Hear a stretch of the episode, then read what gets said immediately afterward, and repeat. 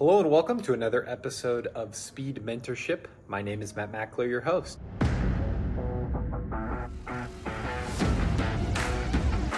thanks for joining us on another episode here on Speed Mentorship, a podcast where it's all about leadership and all about trying to improve and uh, get just a little bit better for the people um, that we serve. Okay. Um, one of my favorite things on this podcast is interviewing leaders that have really, really tough and challenging roles, um, which is what makes it fun and to really understand how their mind works and to be able to peer into um, that a little bit. Well, Dr. Somerville is no exception here, and she has a lot of things that she needs to juggle very well to be good in the position that she is in. I have a tremendous amount of respect for Dr. Somerville and uh, am super excited to dive into today's episode. So, without further ado, let's go ahead and get started. Really excited for today's guest, Dr. Uh, Dione Somerville. Thanks for joining us. Thank you for the invitation. Okay, so for uh, today, we got we got a lot of great questions. First question I have for you is just um, tell us a little bit about yourself and uh, a little bit about your background. Absolutely. Well, I am native to the greater region, and so I'm a native Detroiter. Grew up um, in the city of Detroit, um, first generation college student, and my first um, opportunity to go away to school was at Ohio Northern, where I completed my undergrad. Loved my experience as a student, um, and really fell in love with the um, opportunity to help impact other people's lives in a very positive way. Yeah. And so I went, I was incredibly involved as a student, went to Bowling Green for my graduate degree in college student personnel. Um, and even had an assistantship down at the University of Findlay, and so lots of connections to the area. Um, after that, um, uh, I got married. My husband and I moved to Greater Cleveland, um, where we lived for about a dozen years or so, had lots of opportunities um, at different institutions of higher education. Earned my doctorate over at the University of Pennsylvania in Philadelphia, um, and then have been in, at other institutions since in Iowa, Pennsylvania, and back in Ohio. Yeah. Very impressive. Well, thank you. Very, thank you. Yeah, very extensive. That's that's incredible. So, what is some you know what does somebody you know at your level at your position do on a day to day basis? You know, what is that? You know, what are some of the things that you specifically do? Some of everything. Yeah. There's a lot of outreach, there's a lot of partnership building, relationship building. Um, one of the things that people realize very quickly coming into roles like this, actually you realize it prior to, mm-hmm. is that you are, for better or worse, the embodiment of the institution. Mm-hmm. You know, and so you are Owens right here. I am the face of Owens. Yeah. And so you know, while we like to, I like to believe that that's our students, that's our faculty and staff. Mm-hmm whenever you go anywhere, you represent the institution. And yeah. so, really trying to build those partnerships, um, get those positive messages through. There's also a lot of work internally at the institution, um, and especially with me being in my first year, you know, looking at the organizational structure. Do we have the right structure for success? Making sure that people have the resources that they need to be successful. Yeah. Looking at our employee base, looking at trends that are impacting us externally, and how do we prepare to meet those challenges? Yeah. Be it you know with workforce development or our own employees even. And so that's a big part of what we do, along with the leadership, the day to day, the visioning. All of that yeah. is kind of all combined into one. Man, so you're wearing all kinds of hats, huh? I have a closet full of hats. yeah, no, that's, that's good. So, yeah, I'd like to hear your definition of what a successful company or a successful organization is. One that achieves its mission. I think that, you know, as an organization, whether you're making widgets or educating human beings, or if you're, you know, whatever the organization yeah. is, if you are truly achieving your mission and what it, what what you're meant to do, yeah, um, then then that is success. And that is success. And Owens' mission is what's uh, what's Owens'? I know Owen's got a lot of different stuff going on, but what is Owens' mission that you know we're trying to accomplish? We're trying to be the institution of choice for students mm-hmm. um, to help businesses and industries, yeah. uh, economic development. Um, and that, that's our goal. We, yeah. we achieve all that through educating and training students. Yeah. So, why does education matter at the end of the day? Education matters, period. Yeah. Um, and for, I think people, and I think this economy has skewed the understanding a little bit, but people have better lives overall if they seek education beyond the 12th grade. Yeah. And so it doesn't have to be a doctorate, a master's, a bachelor's degree. It doesn't have to be an associate's degree. But if they do something, um, a certificate, a short term training, they have better outcomes. First of all, their lifetime earnings will be greater. And that is consistent. And there's been a lot of um, criticism of higher education because there are some institutions that have very high cost Yeah. And some of the majors that those institutions produce, excuse me, may or may not earn, um, you know, um, a great wage, a great Yeah. living. But that isn't all of higher education, and some of it does have to do with personal choice. And so you have a greater lifelong learning potential, and that goes up. That does go up with every um, degree or certification that you have. But also, it's something that has been proven over decades, decades and decades and decades. Economists always agree that this is this is a truism, and it's based on census data. The other thing is that you have other um, better life outcomes. You have better health. Um, you are less likely to be involved in crime. I mean, there's all these other things Yeah. that allow you to have a stable life Yeah. that come from you getting some sort of education. And so it matters Mm-hmm. Yeah. because it goes beyond just your um, you know your skill or your trade. Um, it has to do with you expose yourself to different people. It's good for different people to talk to one another. Yeah. It doesn't mean that you're always going to agree on everything. Totally. Actually, it would be boring if we all agreed on everything all the time. But it provides different perspectives, different life circumstances, allows you to look at things from different ways. Totally. And that's that's very helpful because not everyone has the same experience. Yeah. You know, we can we can be you know have similar interests, things of that nature, but we'll always see things differently. And so that then helps you oops, as an individual. Yeah. It helps in your um, personal relationships. It helps in your work relationships. Hmm. You know, we talk about universal skills or soft skills, as they used to be called. And it's important for people in the workplace to be able to communicate, Oh my gosh. to be able to have empathy, Yeah. to be able to um, synthesize and analyze information, Mm-hmm. to be able to think critically uh, beyond, you know, beyond just what you're doing, but what are some solutions and Yeah. how you can do things better. And there are there's strong research over the years that shows how education helps improve those outcomes. It doesn't mean that you can't do any of these things if you didn't go to school beyond 12th grade, but it means that when you do, mm. there's a greater likelihood that you have those skills Yeah. and then you're more valuable as an employee. Very powerful. Very It's- powerful. It's incredibly powerful. And it's even, you know, we talk a lot about, you know, inclusion and wanting everyone to be able to go to school. What one of the biggest predictors of any student's educational attainment mm-hmm. Is their mother's level of educational attainment. Ooh, interesting. Isn't that interesting? I didn't. I didn't know this. Mo- uh, mother over the father. Mother. Really? And so, and I don't know the roots of where that comes from or whatever, you know, or why. Yeah. But that's one of the things that research has borne out. Yeah. And so, even if, you know, even if you are like, okay, I'm getting by. Mm-hmm. I'm, you know, I may be working two jobs and, you know, whatever, and I'm providing for my family. You're able to do something even more for your children Yeah. if you go to school. And Mm-hmm. for many of us, you know, at some point when you have children, it's like you could do almost anything to me, but don't hurt my children, right? yeah, And so when you think about it from that perspective, then it's even that much more powerful. Yeah. Um, you know, the cause for education and for women in education. Incredible. Very cool. Very cool. Uh, f- from an organization standpoint, what are some of the biggest challenges either you personally, uh, you know, have faced, or or maybe the current organization that you're with now has faced, and then how did you how did you overcome some of those challenges? The biggest challenge of any organization, I think, is culture.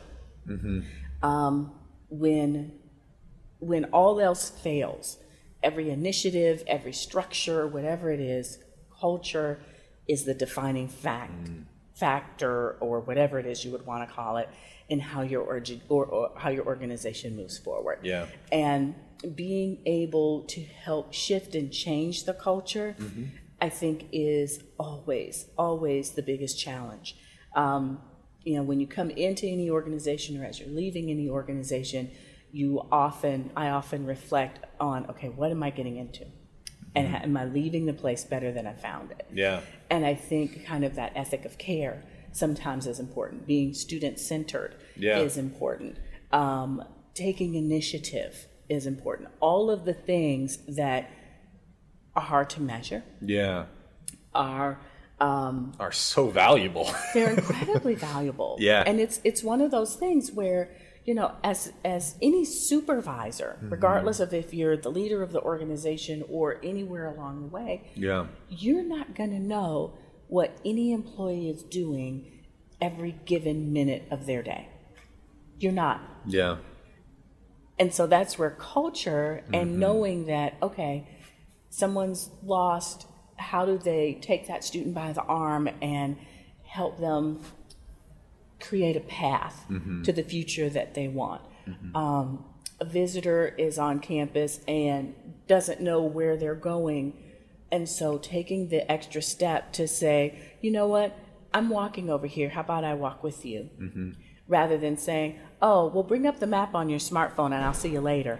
You know, those extra touches yeah. it determine how someone feels about the institution. Yeah, absolutely. You know, we're about changing hearts and minds. Yeah. And it's hard to measure either. Yeah. But it's really hard to measure the heart. Oh, for sure. And so if someone has a good feeling and a good impression, mm-hmm. then they're more likely to feel good about their connection there. So let's say you walk into a bad culture, you know, uh, uh, and and you know you, you're there, you're the leader, you gotta, you know, you're the change agent, but you walk into a culture that's that's bad, that's corrupt, that doesn't have the right stuff going on. How do you go about um, changing that? Or probably a better example is you walk into a, a, decent culture, one that's decent, but how do you take it to the next level? And what are some of those things? Because you're right, it is very kind of ethereal and it's not very concrete and mm-hmm. it's difficult to measure some of those things. But how do you do that? How do you make sure that you are improving the culture and, and like you said, leaving it in a better place than when, mm-hmm. when you started? I think that it's a multi pronged approach. I think, first of all, you have to identify the individuals who embody the kind of culture that we believe you need to aspire to mm-hmm. and put them in positions to where, and positions be structurally or opportunities, right? Yeah. It could be a committee, it could be, um, you know, giving them a special project or initiative, or it could be a promotion. I mean, it depends on the organization, their role, their back, I mean, lots of things. Yep. But I think it's one of the first things is finding those individuals and putting them in a place where they can shine, mm-hmm. where there are it, it, becomes evident to the rest of the organization that okay, this is what we're going for. Yeah, and they may not necessarily um, uh, say it in those words. Mm-hmm.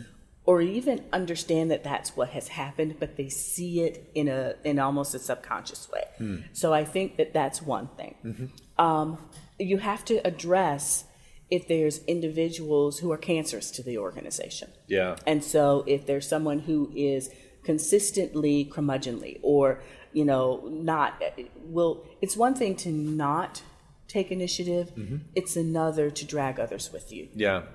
And so identifying and addressing those in whatever way you need to. Which takes a lot of I think um, uh, takes a lot of leadership and courage to do that because a lot of you know you see i'm sure you know we've seen it all the time where there's an issue and just somebody's not willing to have that difficult conversation mm-hmm. with that individual. So I, I do think it takes a lot of courage to say hey this there's not a fit going on here. We need to make a change. Right. Absolutely. Yeah. and and allow that person i mean a lot of times people don't even realize how they're coming off to others yeah. or the impact that they have with other people. Mm-hmm um, or that you know there's there's certain people we've we've all had this experience who just suck the life out of a room. Yeah. And so how do you help that person identify that?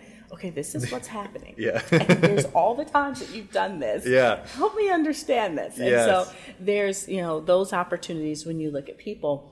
There's also that mission and vision and strategic visioning that happens where you're able to get the entire organization around all right, who is it that we aspire to be? What mm-hmm. is it that we aspire to be? What yeah. are our goals? And what's the role that all of us have? And so yeah. I think that's another way to address that culture mm. because that visioning is, it, it, it speaks to your um, aspirational level, right? Mm. And so if we're all aspiring a certain way, that involves cultural shifts potentially. Um, it's also helping empower people um, to kind of, sometimes we do get kind of bogged down into what is our day to day and our organization and not looking around. And Mm-hmm. so, how is it that we can take a look around? Yeah. And that could be field trips. That Yeah. could be looking at best practices. That could be sending people to conferences. That could be inviting speakers in. There's all of those things that go into helping people understand okay, wow, there's something different. That doesn't mean we're bad, Yeah. but it means there are certain elements that we might want to borrow Yeah. um, or aspire to from from other institutions. And so. Mm-hmm. I think all of those come together. Um, sometimes there are large projects. Um, you know, years ago I was at an institution and we needed to change our our, our um, computer platform, our ERP Mm-hmm. system, and what the leadership of the institution wanted to do was use that as a lever to modernize some of our practices. You know, we were very last century when it came to some of the things we did, Mm-hmm. Yeah. but because of some of the longevity in the organization, there was this, you know, we're holding on to this process that we've had since 1982, right? Mm-hmm. Yeah. And so, you know, that was an opportunity to kind of force some of that change. Mm-hmm. Um, and quite honestly, there were some people who were like, yeah, it's about time we did this. And some who were like, what's wrong with my carbon paper? Yeah, exactly. And so, you know, it kind of takes a little of everything, but sometimes Yep. there's initiatives that, that Uh-huh. can happen to, to help create that, that culture change. That's that's good.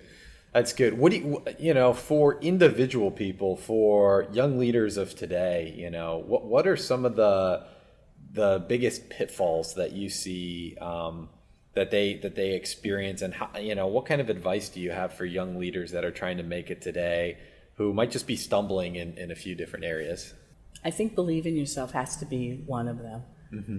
Being reflective is another, Mm-hmm. and paying attention to communication. Yeah. What I've noticed most in multi generational workplaces is that sometimes people actually believe the same thing, but they don't know it because how they're communicating it or not communicating it is falling on deaf ears mm-hmm. or is somehow ineffective. Sure. Um, and so I think that communication piece is hugely important. Mm-hmm. And how is it that you can, you know, help bring people along? One of the things that I've noticed most about younger people in the workplace, you know, it- it- we all pay too much attention to the Gen X and the Gen Z and millennials and all these other mm-hmm. things. But one of the things that I've noticed is that there's something that each generation has to teach other generations. Mm-hmm.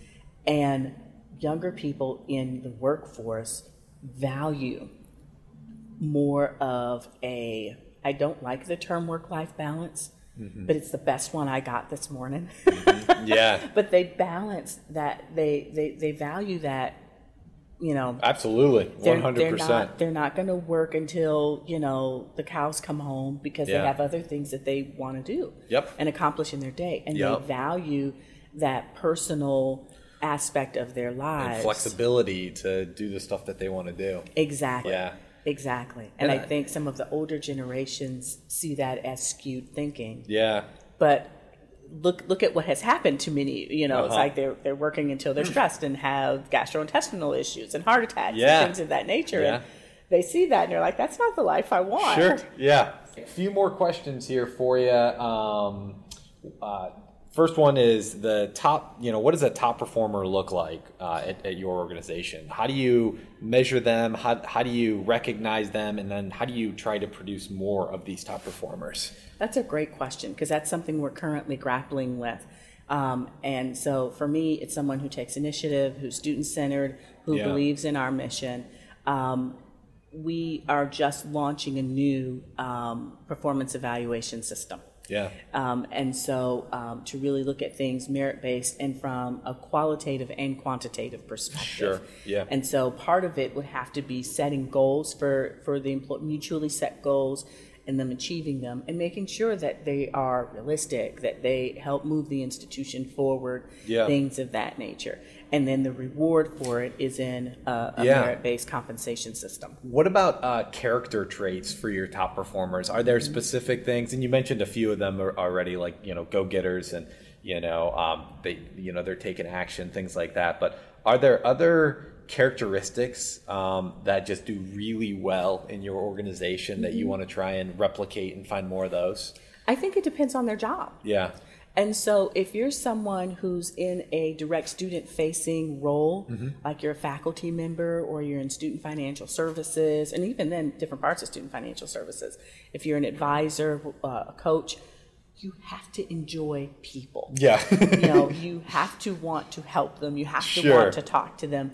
Whereas there's other roles that aren't as student facing that we have different strengths that, that are required that Yeah. are either more data driven or more analytical um, or technol- technological in nature and so i think that it you know the skill set depends on what the role is Yeah. what i loved um, we had a um, employee appreciation celebration where people were getting awards who had been here you know 20 years 25 years there's people in every walk of our organization who talk about wanting to be here because they love the students. Mm-hmm. And so you look at people who are on our grounds crew, that's not necessarily someone who you would think of as student facing. Yeah. Mm-hmm. But to have someone on the grounds crew or in maintenance or something like that say, I love being here because I love our students yeah.